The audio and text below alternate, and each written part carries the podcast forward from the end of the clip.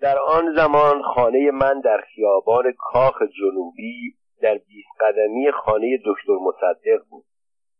شنبه شب دوستان مطبوعاتی دکتر مصطفوی مدیر روشنفکر جهانبانویی مدیر فردوسی صفی پور مدیر ایرا... امید ایران دکتر اسگری مدیر مجله خوشه مهندس والا مدیر تهران مصور احمد و حمید هاشمی مدیر و سردبیر اتحاد ملی تباتبایی مدیر روزنامه دنیا و پوروالی مدیر بامشاد در خانه من جمع شده بودند.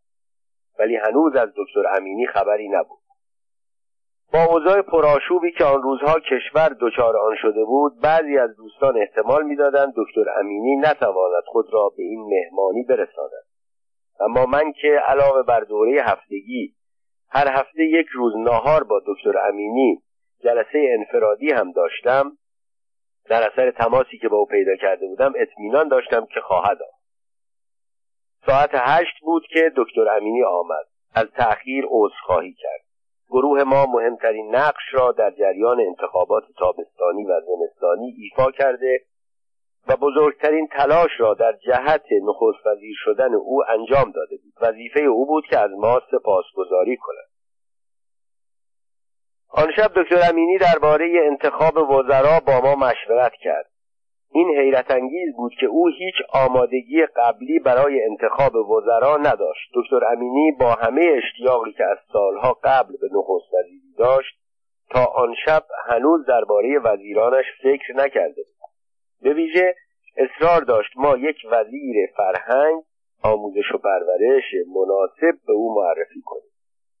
با توجه به آنکه در جریان انتخابات دوره بیستم و وقایع بعد از آن محمد درخشش رئیس جامعه لیسانسیاهای دانشسرای عالی فعالیت بسیاری کرده بود نظر اغلب دوستان ما آن بود که امینی درخشش را به وزارت آموزش و پرورش انتخاب کند.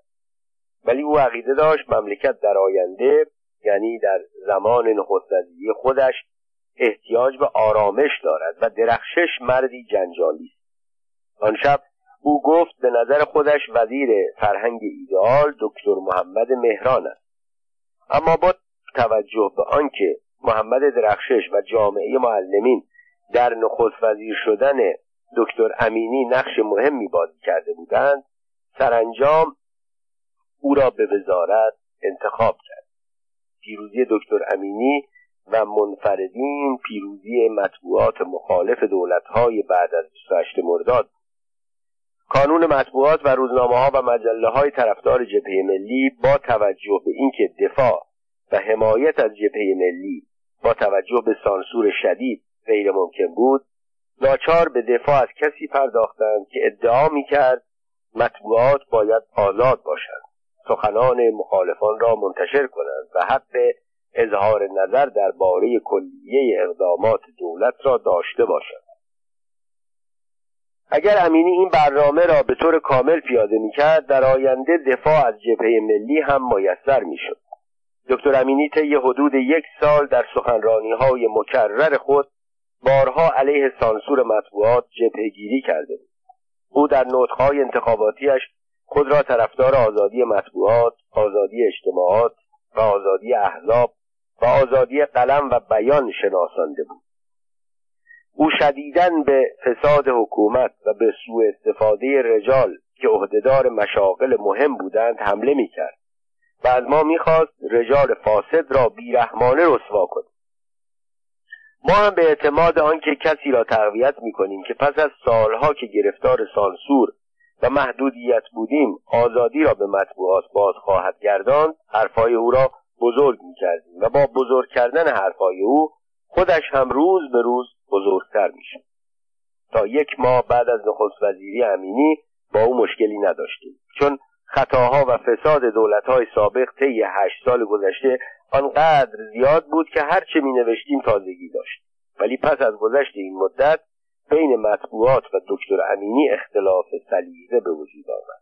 او میل داشت پس از گذشت این مدت هم ما همچنان گناه همه خطاها را حتی خطاهایی که در دولت امینی روی می‌داد به گردن گردانندگان دولتهای گذشته بیاندازیم ماه اصل مطبوعات و دکتر امینی یک ماه بیشتر طول نکشید. او که طی یک سال گذشته دولتهای بعد از 28 مرداد را به جهت زیر فشار قرار دادن مطبوعات مورد انتقاد قرار می‌داد وقتی دید مطبوعات روی اشتباهات و خطاهای دولت او هم انگشت گذاشته و انتقاد می‌کنند همان روشی را در پیش گرفت که همه دولتهای بعد از 28 مرداد در پیش می‌گرفتند. تهدید توقیف و سانسور مطبوعات. او خیلی زود نشان داد که طرفداریش از آزادی مطبوعات مشروط است. او تا وقتی مطبوعات را آزاد میگذاشت که در بست از او و اقدامات او تعریف کنند. وقتی نوبت به انتقاد از دولت او رسید روش او درباره مطبوعات عوض شد. او که در مبارزه های انتخاباتی می‌دید مطبوعات از آزادی به دست آمده هرچند محدود استفاده کرده و از دکتر اقبال انتقاد می‌کنند اکنون یعنی ماها بعد از روی کار آمدن دولت خود عقیده داشت باز مطبوعات باید به اقبال حمله کنند و همه گناه ها را به گردن دولت او بیاندازند. دکتر امینی که قبل از نخست وزیری با مطبوعات جلسات روزانه داشت و با آنها بر سر مسائل مورد بحث مشورت می‌کرد وقتی دید روزنامه ها و مجله ها حاضر نیستند حرفهای او را بدون چون و چرا بپذیرند کم کم رشته های الفت را برید. او به جای آنکه برای مملکتی که احتیاج به کار داشت کار کند برای خودش برنامه های سخنرانی های چندین ساعته ترتیب او مانند زمانی که در صف مخالفان دولت قرار داشت حرف می‌زد. زیاد هم حرف می‌زد. و وقتی زیاد حرف می‌زد ناچار حرفهای بی ربط می‌زد. او در نخستین روزهایی که به نخست وزیری رسید فریاد برآورد که مملکت ورشکسته. است این حرف اگر زمانی گفته می‌شد که او رهبر مخالفان دولت بود و مسئولیتی در اداره مملکت نداشت مسئله ایجاد نمی‌کرد. ولی گفتن آن در مقام یک نخست وزیر مسئول مملکت را واقعا به ورشکستگی کشاند. گفتن این سخنان از سوی نخست وزیر باعث شد بازرگانان داخلی نگران شدند. معاملهگران خارجی وحشت کردند و تصمیم گرفتند با کشوری که رئیس آن علنا اعتراف می‌کند ورشکسته است معامله نکنند. امینی به این هم اکتفا نکرد. به دنبال این ادعا دستور داد اعتبارات بانکی را مسدود کردند. دولت بدهی های خود را به داخل و خارج نپرداخت و جلوی خرچها را حتی در زمینه کارهای عمرانی گرفت. نتیجه این کارها آن شد که تجار یکی پس از دیگری به طور زنجیره‌ای ورشکست شدند. به دنبال ورشکستگی هر کلان سرمایهدار عدهای از معاملگران خورده پا هم که با او طرف معامله بودند دچار ورشکستگی شدند. امینی در پاسخ اعتراض کسانی که او را از گفتن این حرفها برحذر می داشتند با بیاعتنایی با اوضاع برخورد می کرد و می گفت ایرانی ها با بحران آشنا نیستند. به این جهت بیخود نگران شدند. بحران از عوارض سرمایداری است. کشورهای سرمایداری هر چند سال یک بار دچار بحران می شوند بعدا وضع خود به خود درست می شوند برای آدم ثروتمندی مثل امینی بیپولی دیگران ورشکستگی و بحران مالی آنها مسئله ساده ای بود ولی برای مردم عادی یک کابوس به شمار می‌رفت. ما روزنامهنگاران که شاهد این اوضاع بودیم تا اندازه خود را مسئول می‌دانستیم و گاهی که با هم صحبت می‌کردیم می‌گفتیم عجب کاری کرد در مورد روزنامهنگاران هم وضع بهتر از دیگران نبود. برای نمونه تا قبل از نخست وزیری دکتر امینی کاغذ مصرفی یک سال خود را به اقساط میخریدیم و به کاغذ فروش سفته یک ساله می‌دادیم. تاجر سفته را در بانک اسکنت می‌کرد و با اعتبار آن از خارج کاغذ وارد می‌کرد. اما با اعلان ورشکستگی کشور به وسیله دکتر امینی دیگر کسی به کسی اعتماد نمی‌کرد. هیچ تاجری به اقساط کاغذ نمیفروخت و ما ناچار می‌شدیم کاغذ را نقد بخریم. چون سفته کاغذهایی را هم که در گذشته به اقساط خریده بودیم در جریان بود. ناچار بودیم هر ماه تا مدتی پول دوبار مصرف کاغذ را بپردازیم. این به روزنامه ها و مجله های کوچک فشار وارد می‌کرد. از سوی دیگر تجاری که با ما قرارداد چاپ آگهی داشتند به منظور صرفه‌جویی در کارها قراردادها را به هم می‌زدند. یا در موقع پرداخت بچه آنها از عهده بر نمی آمدند کسادی و بیرونقی همه را دچار مشکلات کرد. آقای دکتر امینی در مقابل همه این اعتراضات مرتبا نطق می‌کرد. می‌گفت اگر من نیامده بودم مملکت ورشکست می‌شد. مثل آنکه حالا ورشکست نبود. چه امیدها که ما به این دکتر اقتصاد داشتیم.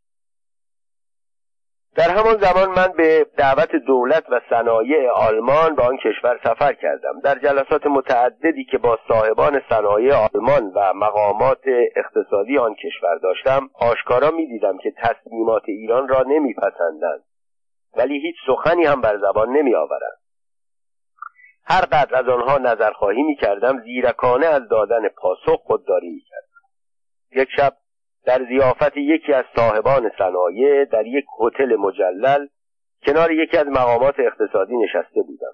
رجال نسل گذشته آلمان اغلب با زبان فرانسوی آشنایی داشتند. این وضع به من امکان داد بدون کمک مترجم و واسطه با او گفتگو کنم. پس از ساعتی صحبت و درد دل درباره جنگ جهانی دوم و ضرباتی که هر دو کشور ایران و آلمان متحمل شده بودیم و علاقه ای که بین دو ملت وجود داشت بین ما یک نوع صمیمیت و همدردی به وجود آمد. با این همه شاید اگر صحنه نمایش دلپذیر نبود و او سرش از باده گرم نشده بود حرف نمی‌زد. اما سرانجام سخن دل را گفت. وضع کشور شما مانند اتومبیلی بود که در یک جاده کوهستانی پرپیچ و خم در سراشیبی تند با سرعتی حدود دویست کیلومتر در ساعت در حرکت تنها راه نجات این اتومبیل آن بود که به تدریج و با احتیاط از سرعت اتومبیل کم کنند تا خطر را از سر بگذرانند. راننده جدید شما چون این کاری نکرد. او وقتی فرمان اتومبیل را در دست گرفت از مشاهده جاده پرپیچ و خم کوهستانی و سرعت اتومبیل و سرازیری دچار وحشت شد و یک باره با تمام قدرت پایش را روی ترمز گذاشت. نتیجه کا چنین کاری چیزی جز سقوط حتمی نمی‌توانست باشد و چنین هم شد. در بازگشت به ایران این سخن را به دکتر امینی گفتم. ای کاش به آن توجه کرده. عرابه سخن پراکنی های دکتر امینی چنان دور برداشته بود که از کار انداختن آن امکان نداشت. به گفته روزنامه فکاهی توفیق او هر روز در سخنرانی های خود یک بمب چندین مگاتون کلمه ای منفجر می اصطلاح دیگری که امینی مرتبا به کار می برد سفت کردن کمربندها بود. این اصطلاح در اروپا دو قرن بود رواج داشت ولی ایرانی ها آن را تازه از زبان دکتر امینی میشنیدند. او می‌گفت مردم ما حیف و میل زیاد می‌کنند باید عادت به صرف جویی کنند یا به قول فرنگی ها کمربندها را سفت بکنند کمتر بخورند کمتر مصرف کنند. در سال 1340 هنوز درآمد نفت ایران به حدی نرسیده بود که در زندگی مردم تأثیر زیادی بگذارد. در ایام گذشته مردم ایران هفته یک شب برنج میخوردند. گوشت خوراک اعیان بود. ماهی را اغلب مردم سالی یک بار در شب عید مصرف می‌کردند.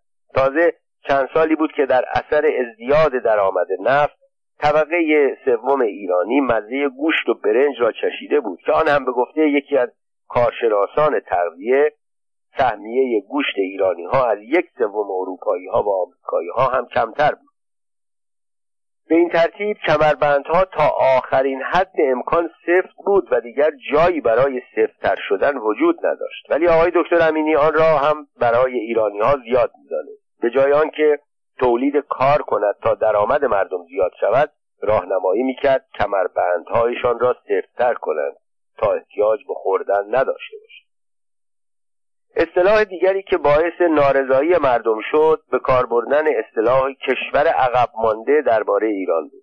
دکتر امینی در زمان نخست وزیریش در نطقهایش مرتبا از ایران با عنوان کشور عقب مانده یاد می‌کرد. اصطلاح عقب مانده در مردم تاثیر بدی داشت. این اصطلاح ترجمه اصطلاح فرانسوی هی آریرس بود. بعد که امینی دید مردم از این تشبیه ناراحت شده اند تا مدتی اصطلاح کشور توسعه نیافته را بکار. یک روز در یک جلسه مطبوعاتی دکتر مصطفی مدیر مجله روشنفکر به امینی گفت در در این باره اصطلاح بهتری وجود دارد که بهتر از شما هم آن را به کار ببرید. دکتر امینی پرسید چه اصطلاحی؟ دکتر مصطفی گفت بهتر است به جای عقب مانده و توسعه نیافته بگویید کشور در حال توسعه. امینی از این راهنمایی خوشحال شد و از آن به بعد تا مدتی اصطلاح کشور در حال توسعه را به کار بود در آن زمان چندین سال از موقعی که آلبر سوی جامعه شناس معروف فرانسوی اصطلاح جهان سوم را به کار برده بود میگذشت. ولی آقای دکتر امینی هنوز با آن آشنا نبود. وگرنه این اصطلاح که جنبه توهینآمیز هم ندارد به خوبی می‌توانست نمودار وضع کشورهایی در شرایط ایران پاکستان هند و مصر باشد. دکتر امینی که چندین سال مدیون حمایت های مجله سپید و سیاه بود سعی می‌کرد رابطهش را با من همچنان حفظ کند. از همان آغاز نخست وزیری شماره تلفن مستقیم خود را به من داد و همیشه از من جویای حال و وضعم می‌شد. در هفته اول نخست وزیری او من به دعوت کشورهای اسکاندیناوی عازم آن دیار بودم. روزی برای خداحافظی به دیدنش رفتم. دکتر امینی وقتی شنید عزم سفر دارم یکی خورد. گفت آقا در این موقع می‌خواهی ما را تنها بگذاری بروی؟ ما با شما خیلی کار داریم. همینجا باش آقا به من کمک کن. منظورش را فهمیدم. در آن زمان رسم شده بود نخست وزیران یک روزنامه نویس را به عنوان معاون وارد هیئت دولت کنند. ولی من اصلا در خط مشاغل دولتی نبودم و به هیچ وجه قصد نداشتم به غیر از روزنامه نویسی به کار دیگری مشغول شوم. با این قول که خیلی زود برگردم خداحافظی کردم و رفتم. در نروژ بودم که شنیدم امینی محمود رجا سردبیر تهران مصور را به توصیه آقا جعفر بهبهانی به عنوان معاون نخست وزیر معرفی کردند. با شنیدن این خبر توانستم با خیال راحت به ایران برگردم. بعدها دکتر امینی برای من در مورد رجا داستان زیر را تعریف کرد. رجا هر روز صبح اول وقت لیستی از مطبوعات کشور تهیه می‌کرد و روی میز من میگذاشت. این ورقه سه ستون داشت. ستون اول نام روزنامه ها و مجله های موافق نوشته شده در ستون دوم نام روزنامه ها و مجله های بیطرف را می نوشت ستون سوم مخصوص روزنامه ها و مجله های مخالف بود. در آغاز کار لیست روزنامه های موافق طولانی بود. دیدن این صورت مرا خوشحال کرد لیست روزنامه ها و مجله های بیطرف کم بود و لیست مخالفان بسیار کم. اما به تدریج که زمان میگذشت از لیست موافقان کم شده به لیست مخالفان افزوده می‌شد. سرانجام کار به جایی رسید که در ستون موافق فقط نام دو روزنامه ستاره ایران ناصر خدایار و نور و ظلمت منصور پول سلطانی به چشم می‌خورد. اما ستون مخالف آنقدر دراز شده بود که تا ته صفحه می‌رسید. چون مشاهده این لیست جز خراب کردن اعصاب من سودی نداشت یک روز از رجا خواستم از تهیه آن خودداری کنم. به این ترتیب دکتر امینی که روزگاری همه مطبوعات از او طرفداری می‌کردند پس از مدتی کارش به جایی رسید که در مطبوعات جز یکی دو روزنامه همه مخالف او شدند. دکتر امینی که وضع را چنین دید بر در صدت برآمد بار دیگر به مطبوعات نزدیک شود. در آن زمان کاغذ مفصلی به خط خود برای من نوشت و از حمایت هایی که در گذشته از او کرده بودم سپاسگزاری کرد و از من خواست بار دیگر روابط دوران گذشته را تجدید کنم این نامه هنوز در میان اوراق من هست. بعد سعی کرد با سایر روزنامه نویسان به ویژه گروه کانون مطبوعات نزدیک شود. برای این منظور روزی امیرانی از دکتر امینی و مدیران مجلات دعوت در اولین جلسه سر درد دلها باز شد. دوستان ما گفتند آمدن شما برای همه جز ضرر و زیان چیزی نداشت. سانسور مطبوعات که مدتی قطع شده بود بار دیگر برقرار شد وضع مالی مطبوعات خرابتر از دوران قبل شد. آگهی ها در اثر سیاست انقباضی دولت کم شد. با این همه مملکت هم از این برنامه ها سودی نبرد. دکتر امینی شرح مفصلی درباره اهمیت مطبوعات و لزوم کمک دولت به مطبوعات بیان کرد. بعد پیشنهاد کرد حال که آگهی ملی مجلات کم شده و در میان گروه های مطبوعاتی مجلات هیچ کمکی از دولت دریافت نمی کرده اند او طرحی تهیه کرده که به موجب آن وزارتخانه ها برای آگاهی مردم از کارهای انجام شده اقدامات خود را به صورت رپورتاج آگهی در مجلات چاپ کنند. پیشنهاد رپورتاج آگهی از سوی خود دکتر امینی داده شد. او شاید در این باره حسن نیت داشت ولی در عمل به صورت به صورتی در آمد که بزرگترین لطمه را به پرستیژ مطبوعات ایران زد. در آغاز قرار بود رپورتاژ آگهی فقط به صورت گزارش کارهای انجام شده و با آمار و ارقام در مجلات چاپ شود. ولی در عمل به صورت تعریف و تملق از وزرا و رؤسای ادارات و وزارتخانهها درآمد مجلات سیاسی که تا آن زمان حاضر نمی شدند یک خبر چند سطری به نفع معاون وزرا وزرا معاونان مدیر کلها و رؤسای ادارات بنویسند. در این رپورتاج آگهی ها که هر بار بین یک تا دو صفحه مجله را اشغال می‌کرد داچار بودند تعریف هایی را که روابط عمومی ادارات از وزرا معاونان و رؤسای ادارات تهیه می‌کردند چاپ کنند. وضع آگهی های دولتی در آن زمان چنین بود. اطلاعات و کیهان دو روزنامه بزرگ زمان همه ماه مبالغ هنگفتی بابت آگهی های دولتی خاصی که فقط میبایست در روزنامه های پرتیراژ چاپ شود از صندوق دولت دریافت می‌کردند. روزنامه های یومیه کم تیراژ که تعدادشان به سیزده می‌رسید و همچنین هفت نامه ها بابت چاپ آگهی های ثبتی و انحصار وراست و آگهی های ارزان قیمت دولتی که اطلاعات و کیهان از چاپ آنها خودداری می‌کردند تقریبا به اندازه کل هزینه روزنامه پول آگهی دولتی دریافت می‌کرد.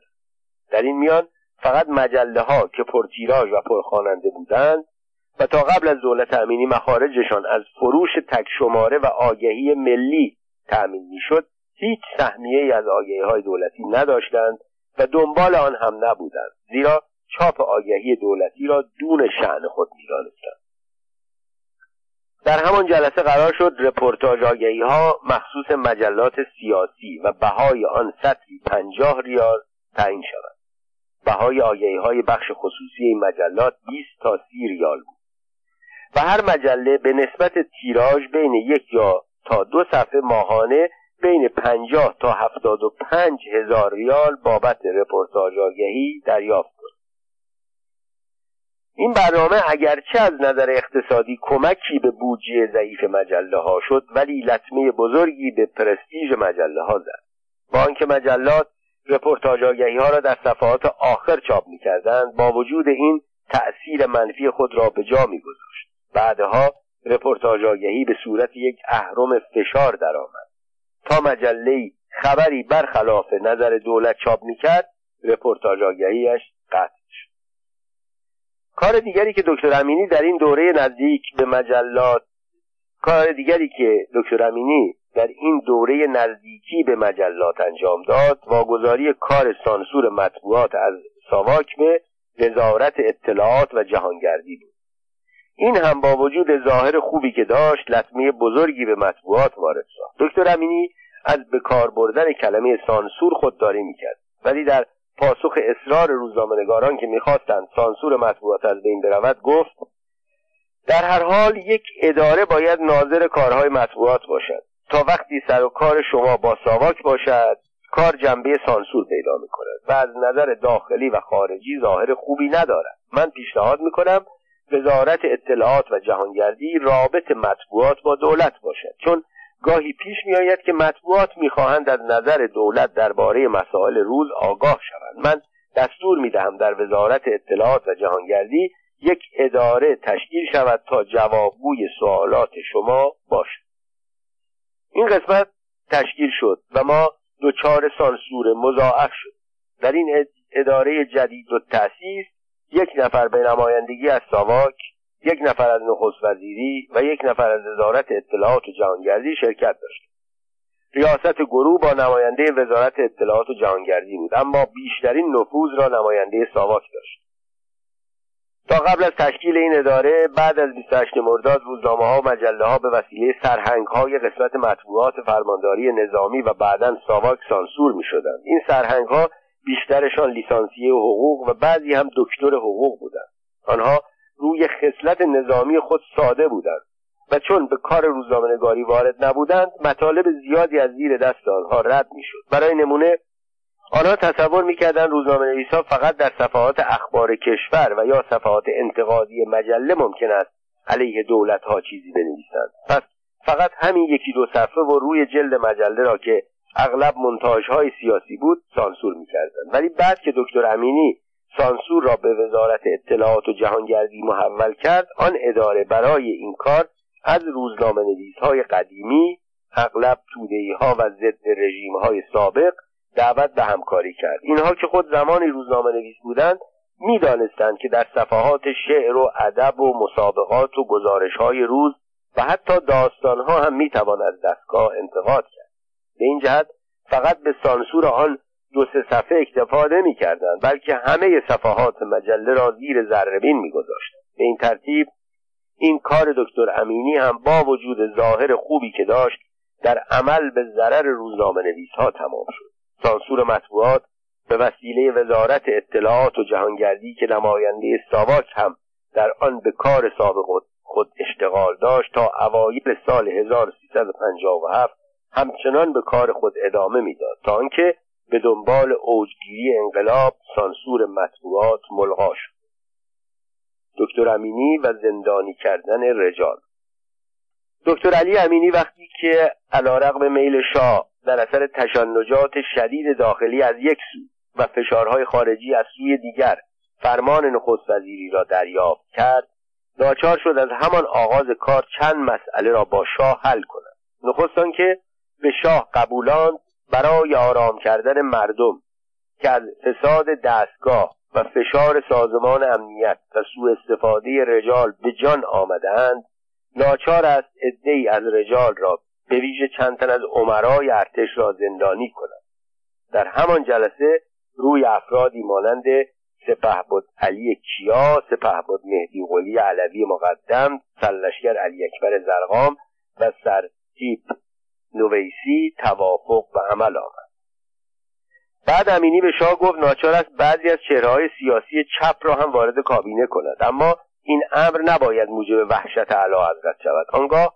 نورالدین علموتی از سران سابق حزب توده را به عنوان وزیر دادگستری و دکتر حسن ارسنجانی روزنامه نویس تندرو را با سمت وزیر کشاورزی به شاه معرفی کرد. بعدا محمد درخشش هم به لیست وزرای جنجالی اضافه شد. تقاضای دیگر دکتر امینی آن بود که وزرا مسئول خود او باشند و شاه از ایجاد رابطه مستقیم با آنها بدون اطلاع نخست وزیر خودداری کند. انحلال مجلسین هم از جمله تقاضاهای دیگر دکتر امینی بود که از غذا شاه هم همان را می‌خواست. در روز جمعه 16 اردیبهشت 1340 همه این توافقها به عمل آمد و به این ترتیب دکتر امینی به صورتی شبه انقلابی بر مسند نخست وزیری نشست. از جمله زندانی ها باید از بانو احسان دولو نیکخواه دختردایی امیر هوشنگ دولو یاد کرد که به خاطر خیشاوندی با امیر هوشنگ انحصار فروش خاویار ایران را سالها در دست داشت. به این جهت فرانسوی ها به او ملکه خاویار ایران لقب داده بودند. دکتر امینی همزمان با بازداشت چند تن از امیران ارتش چند تن از آنها را هم بازنشسته کرد. یکی از امیران بازنشسته سپه بود حسین آزموده بود. آزموده همین که بازنشسته شد علیه نخست وزیر اعلام جرم کرد. نورالدین علموتی وزیر دادگستری به اشاره دکتر امینی آزموده را بازنشسته کرد.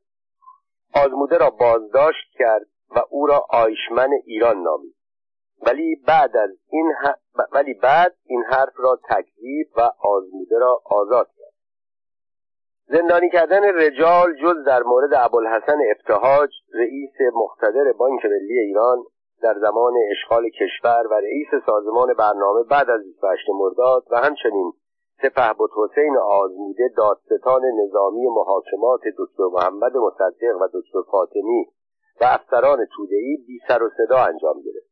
آزموده کار را به مطبوعات کشاند و مقاله های متعددی علیه امینی علموتی و دکتر مصطفوی منتشر کرد. دکتر امینی و ابتهاج مردان اقتصادی معروف کشور از سالها قبل با یکدیگر دوستی و آشنایی داشتند. یکی در رشت دارای ملک و علاقه بود و دیگری متولد رشت بود.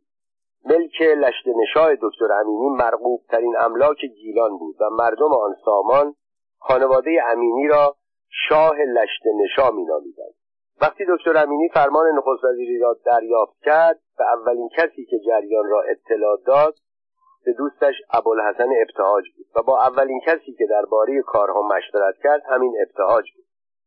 ابتهاج سه نصیحت بزرگ به او کرد.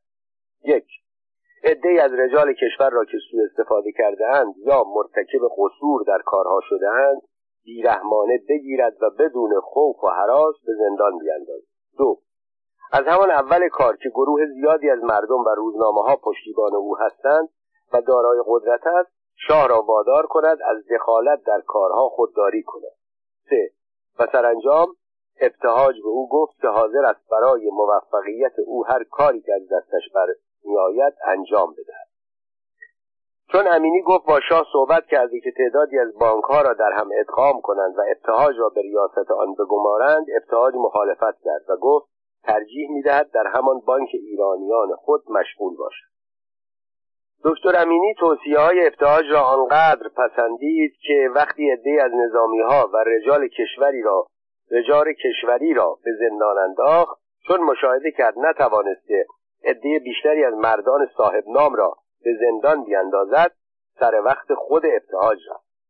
به دستور او نورالدین علموتی وزیر دادگستری یک بازپرس حرف شنو را مأمور رسیدگی به پرونده کارهای ابتهاج در سازمان برنامه کرد و او هم بلافاصله دستور احضار ابتهاج را به دیوان کیفری صادر کرد. پس از ساعتها گفت و شنود با ابتهاج که اغلب با عصبانیت ابتهاج حساس و عصبانی ختم می‌شد برای او وجه زمان بی سابقه ای به مبلغ سیزده هزار میلیون ریال صادر کرد. و چون تهیه چنین پولی که به اندازه بودجه آن زمان کشور بود از عهده کسی بر نمی آمد ابتهاج را روانه زندان ساخته آنجا بود که ابتهاج به یاد سخنان شاه ابتهاج هر وقت از امینی نزد شاه دفاع می‌کرد شاه می‌گفت تو هنوز امینی را نمیشناس وقتی در آهنین زندان به روی ابتهاج بسته شد او معتقد شد که پس از چهل سال دوستی هنوز امینی را نمی شناخته است و نظر شاه دست کم درباره امینی درست. دکتر امینی و بار عام خلفا. دکتر امینی آنقدر وقتش را صرف حرف زدن می‌کرد که وقتی برای فکر کردن برایش باقی نمیماند. کارهایش هم بیشتر جنبه نمایشی داشت. او از آغاز برای نزدیک شدن به روحانیون یک مشاور مذهبی انتخاب کرد. شریف العلمای خراسانی مشاور مذهبی نخست وزیر بود. او نخست وزیر را به مجالس افتار علما می امینی زمین می و با شکم پر افتار می دکتر سیف الدین نبوی متخصص قلب هم به عنوان مشاور بهداشتی انتخاب شده بود که اتاقی در کاخ نخست وزیری داشت. او شب و روز مراقب قلب دکتر امینی بود. هر روز چند بار امینی را در محل نخست وزیری لخت می‌کرد و بعد به معاینه او میپرداخت. اما کار به همین جا خاتمه پیدا نمی‌کرد. او به سبک خلفای بنی امیه و بنی عباس ناگهان تصمیم گرفت هفته یک روز را به پذیرایی از مردم به منظور حل مشکلات آنها اختصاص بدهد. بار عام خلفا در شرایطی انجام می گرفت که جمعیت کم و مسائل مورد ابتلاع مردم محدود بود و خلیفه به عنوان قاضی مفسر قانون و مجری اختیار داشت به سخنان طرفین گوش بدهد قضاوت کند رأی بدهد و اجرا کند. ولی در نیمه دوم قرن بیستم در شرایطی که بین افراد جامعه هزاران مسئله وجود داشت برای یک نخست وزیر مشروطه امکان پذیر نبود که به حل مسائل مورد اختلاف بین دو طرف بپردازد. به این سبب هنوز یکی دو هفته از جلسات بار عام دکتر امینی نگذشته بود که هزاران نفر به کاخ نخست وزیری هجوم آوردند تا آقای نخست وزیر مشکلاتشان را حل کند. زنی از شوهرش طلاق می‌خواست و اصرار می‌کرد آقای نخست وزیر به درد دلهای او و جزئیات اختلافش با شوهر گوش کند. مردی نمی‌خواست زنش را طلاق بدهد ولی همسرش اصرار به جدایی داشت. او از آقای دکتر امینی تقاضا داشت زنش را به نخست وزیری احضار کند و نصیحت کند که به زندگی با او ادامه دهد. موجری می‌خواست مستجر خانهاش را موجری می‌خواست مستجر خانهاش را تخلیه کند تا دخترش را که تازه شوهر کرده بود آنجا بنشاند. ولی مستجر حاضر به تخلیه نمی‌شد و از موجر می‌خواست اجاره را هم کم کند. یکی مغازش را برای کتاب فروشی داده بود ولی او دفتر میفروخت. دیگری پروندهش چند سال در دیوان کشور مانده بود و قضات دیوان کشور که از هیچ کس حرف شنوی نداشتند رسیدگی نمی‌کردند. آقای دکتر امینی پیش خود فکر کرده بود با حل مشکلات مردم یک شهر دو میلیون نفری محبوبیتی کسب می‌کند. اما متوجه شد از مردم تهران گذشته هر هفته از شهرستان ها هم گروهی میآیند تا ایشان مشکلاتشان را حل کنند. دکتر امینی ناگهان متوجه شد در گردابی قوتور شده که نزدیک از غرقش کند. چون گروهی که نوبت به آنها نرسیده بود تا روزهای بعد هم آنجا را ترک نمی‌کردند. ناچار در کاخ نخست را بست و دستور داد مردم را از آنجا براند امینی از پایان نخست وزیری تا پایان زندگی. دکتر امینی به تدریج به این نتیجه رسید که در حال فرو رفتن در گرداب مشکلات است. او که در آغاز با خوشبینی و امیدواری مردم روی کار آمده بود در اثر کارهای بیرویه و سخنان بیمنطق به تدریج طرفداران و دوستانش را از دست داد. دشمنانش امکان پیدا کردند که با حربه خود او علیه او وارد مبارزه شوند. در آخر او سر بودجه ارتش با شاه اختلاف پیدا کرده بود.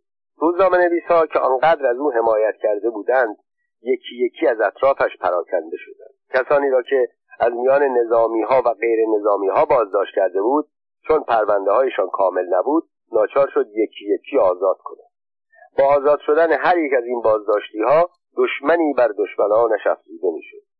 مردم کوچه و بازار و حتی روحانی ها و بازاری ها از او خط امید کرده بودند. دکتر حسن ارسنجانی که امینی دستش را گرفته و به وزارت منصوب کرده بود حال که به شهرت دست یافته بود اعتنایی به امینی نمی‌کرد و خودش با شاه یک حساب شخصی باز کرده بود. حتی جان اف کندی هم که در صدور فرمان نخست وزیری امینی مهمترین نقش را داشت از او ناامید شد. کار دکتر امینی تمام بود. اما او همچنان به صندلی صدارت چسبیده بود. او که سالها در آرزوی نخست وزیری به سر برده بود حاضر نمی‌شد پس از فقط چهارده ماه نخست وزیری دست از مقام بکشد. با آنکه همه می‌دانستند امینی به پایان خط رسیده خودش همچنان از برنامه های آینده صحبت می‌کرد. آن هم در حالی که از اول هم برنامه نداشت. شاید عجیبترین نطق دکتر امینی سخنانی بود که در هفته آخر نخست وزیری درباره مخالفان ایراد کرد. او در این مصاحبه مخالفان را به چماق و تبعید و اعدام تهدید کرد. در این سخنرانی عجیب امینی گفت بدون رو در بایستی بنده ناچار هستم که با مخالفان با شدت هرچه تمامتر عمل کنم. هر کس در کار مملکت اخلال بکند کمیسیون امنیت را تشکیل می‌دهم و او را به بندر عباس و بندر بوشهر میفرستم تا در آنجا مشغول بشوم. بروند آنجا کار عمرانی هم بکنند چون ولگردی کردن در پایتخت و اخلال کردن عکس عملش این است که مخالفان را وادار به کار اجباری بکنم تا لاعقل از این راه مملکت هم استفاده ای از وجود آنها بکنم. از صبح تا شب توی این شهر نشستن و اعلامی پخش کردن و تحریک کردن درست نیست. بنده معتقدم اگر یک نسخه صحیح و مؤثر برای مریض وجود دارد میارزد که من دست و پای این مریض را ببندم دهنش را باز کنم و شربت شفابخش را توی حلقش و بعد دکتر امینی همان کسی که سال قبل همهش از قانون آزادی و حق و حقوق مردم صحبت می‌کرد و دولتها را به سبب فشاری که به مردم و مطبوعات وارد می‌کردند مورد حمله قرار می‌داد در آخرین مصاحبهش گفت برای رفع بحران فداکاری لازم است. این فداکاری را اکثریت مردم حاضرند بپذیرند ولی یک طبقه هست که آن را قبول نمی کنند بقیده بنده این طبقه را باید مجبور کرد. چماق برای همین مردم است. باید با چماق توی سر اشخاصی زد که حرف حساب سرشان نمی شود و از صبح تا شام علیه دولت اعلامیه پخش می من اگر سر کار بمانم رحم نخواهم کرد. 90 درصد مردم طرفدار دولت هستند. آنها منتظرند که تمام این افراد اعدام بشوند. این حرفا نشان می‌داد که دکتر امینی تعادل خود را از دست داده است. حتی دیکتاتورهای به ثبت رسیده هم نمی‌گویند هر کسی را که با ما مخالفت کرد اعدام می‌کنیم. مخالفت با دولت طبیعی ترین حق ملت است. این را بارها خود دکتر امینی گفته بود. درباره استعفای دکتر امینی نظرها مختلف بود. یک عده عقیده داشتند علت آن اختلاف او بر سر بودجه بود. او می‌خواست بودجه ارتش را کم کند. شاه زیر بار نمی‌رفت. عده دیگر معتقد بودند ارسنجانی که در جریان اصلاحات ارزی شهرتی پیدا کرده بود خود را برای نخست وزیری آماده میساخت و با بیاعتناییهایش باعث ناراحتی دکتر امینی می‌شد آن روزها شایع بود او از ارسنجانی نزد شاه گله کرد. شاه تقاضا داشت شاه در اختلاف بین آنها دخالت کند و ارسنجانی را سر جایش بنشاند. گفته می‌شد شاه به امینی گفت چرا به ارسنجانی پیشنهاد نمی کنید استعفا بدهد؟ دکتر امینی گفت چند بار به او پیشنهاد استعفا کردم قبول نکرد. شاه لحظه فکر کرد و گفت راه حل این کار خیلی ساده است. شما استعفا بدهید. با استعفای شما ارسنجانی هم برکنار می شود. بعد که فرمان به نام شما صادر شد او را دعوت به کار نکنید. پیشنهاد زیرکانه ای بود. دکتر امینی آن را پسندید. علی امینی روز 26 تیر 1341 استعفای خود را به شاه تسلیم کرد و با خوشحالی به خانه مجللش در پارک امین و دوله رفت و در انتظار فرمان نخست وزیری نشست. شاه روز 28 تیر ماه فرمان نخست وزیری را صادر کرد اما به نام امیر اسدالله علم. روز سیوم تیر ماه علم کابینه خود را تشکیل داد. ارسنجانی در این کابینه وزیر کشاورزی بود. امینی معزول شده بود. حتی یک سفارت ناقابل هم به او پیشنهاد نکرده. این بار نوبت امینی بود. نزد ابتهاج برود و بگوید تو هم هنوز شاه را نمی‌شناسی. اما با چه روی می‌توانست این کار را بکند؟ اصلا چطور می‌توانست با دوستان ایام گذشته روبرو شود؟ از آنجا که شریف العلماء مشاور مذهبی و دکتر سیف الدین نبوی مشاور بهداشتی امینی موفق نشدند ناراحتی های روحی و جسمی او را مداوا کنند به عنوان معالجه آزم اروپا شد.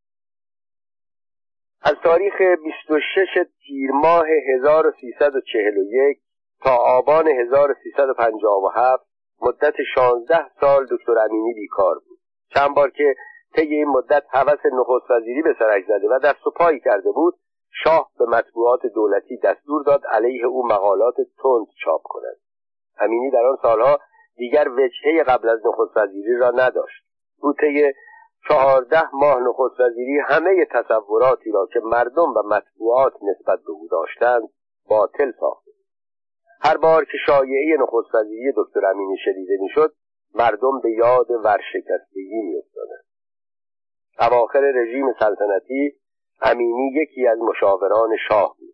عدهای تصور می‌کردند اگر شاه یک سال قبل از آن امینی را به نخست وزیری انتخاب می‌کرد شاید موفق می‌شد کاری بکند ولی شاه تا آخر حاضر نشد امینی را به کار دعوت کند.